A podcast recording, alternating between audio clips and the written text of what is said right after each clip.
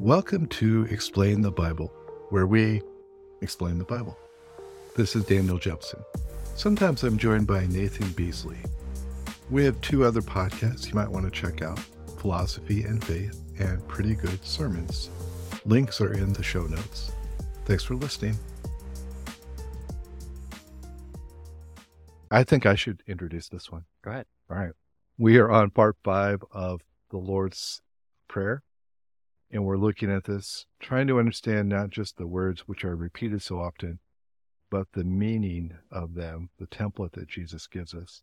And today we come to the fifth part Forgive us our debts as we also have forgiven our debtors. Yeah, I like this one because, I mean, I've heard of God forgiving us of our sins, of course, Sure. but debts, I mean, as a recent college and seminary grad, I, I like the sound of this one. Yeah, I bet you yeah, do. God, please forgive me of my, relinquish me of my debts. That'd be a nice letter to get in the mail. Wouldn't it?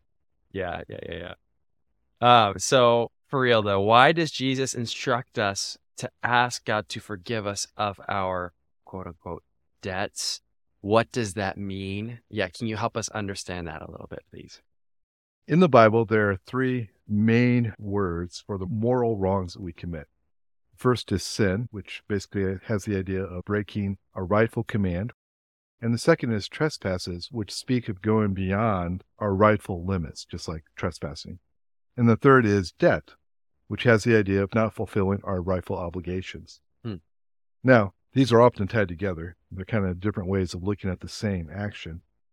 But together they show why it's wrong, and one emphasizes that in ways the others don't, perhaps.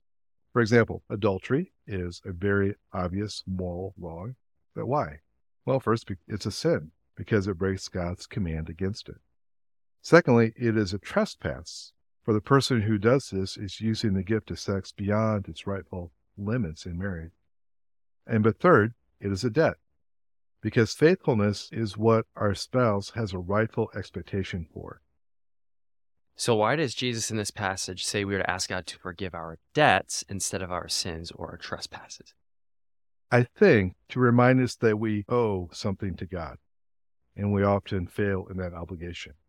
So, what does that mean? What does it mean that we owe something to God? Well, It means that God, by the very fact of who He is and what He has done for us, has a rightful claim to some sort of response on our part. And that idea shouldn't be too strange for us. People in our lives often have rightful claims upon us based on who they are, based on what they've done. My wife has a rightful claim on my faithfulness. Yeah. But also my kindness, my help, my time and attention. If I meet a random woman in the store, she doesn't because she's not my wife. So if that's true, well, God certainly has rightful claims upon us because of who He is and because of what He's done. He is our creator. We are here at the will of another person. And not only that, He is also our Savior. Jesus has given His own life to save us from sins. So if we have rightful obligations to anyone, it's God. Yeah. Now, there's a little bit of a flip side here, too, though, right? He goes on to say that we uh, forgive others as well. Yeah. He ties those two together. We forgive others their debts against us. Yeah. People, in a sense, are also indebted to me. My wife, in this sense, owes me faithfulness and love and kindness and attention and time.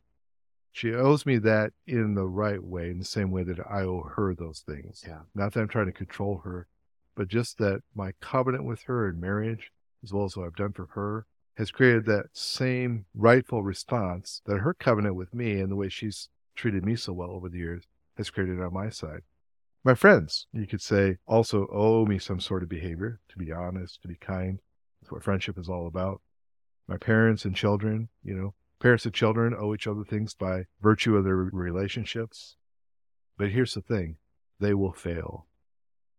We all will fail. They will fail either not to do directly what they should not do, or more commonly, fail to do something that they should.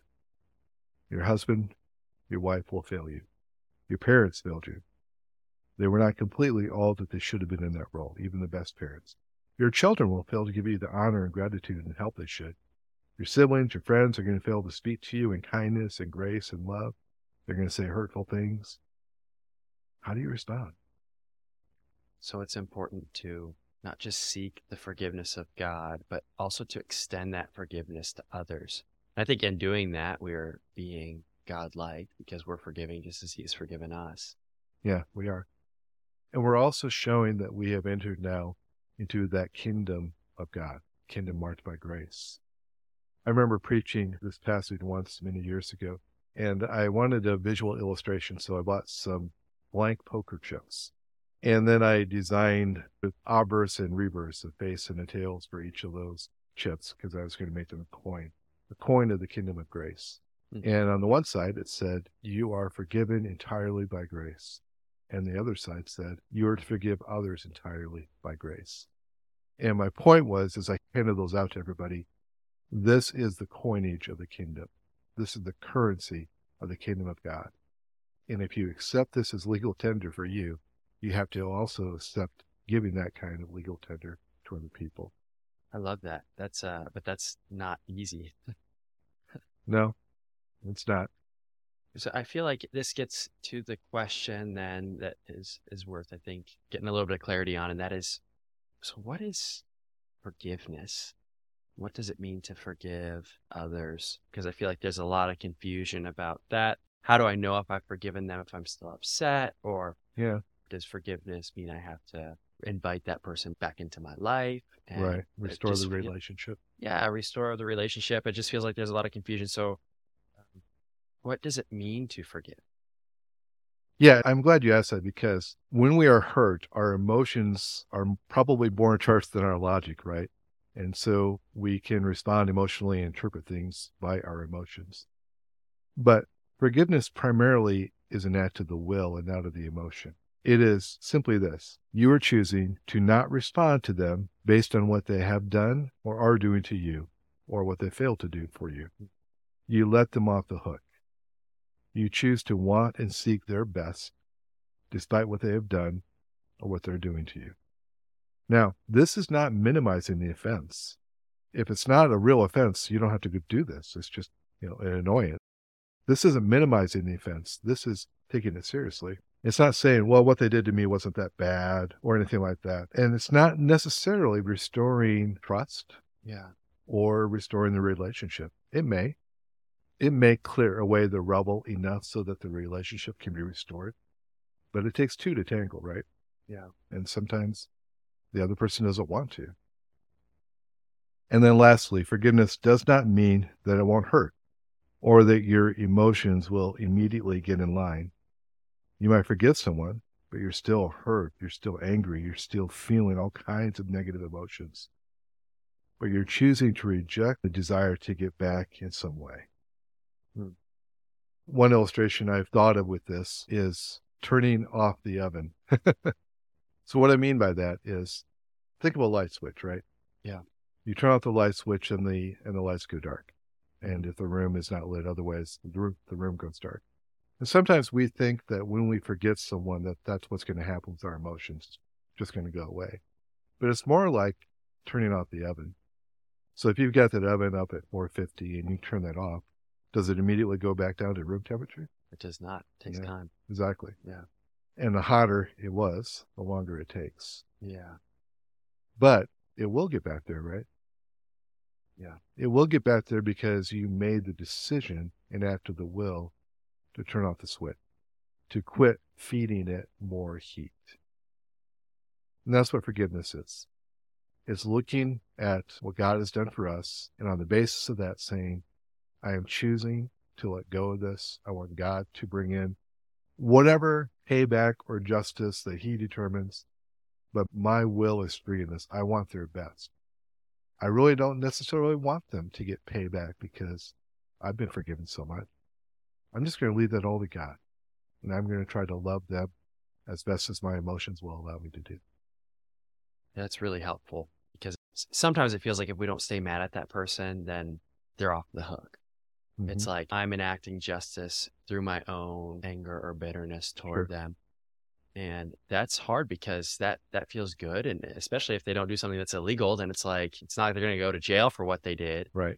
You know, but I think that what you just described is really good because it allows us to be free from it, but not because what they did wasn't bad or didn't hurt, but just that we're entrusting the, the justice and the goodness of God to bring about his right response in the situation. Right. And so in that there is freedom and we're able to relinquish that to God. Yeah. And that is so freeing because it allows you to let go of the bitterness.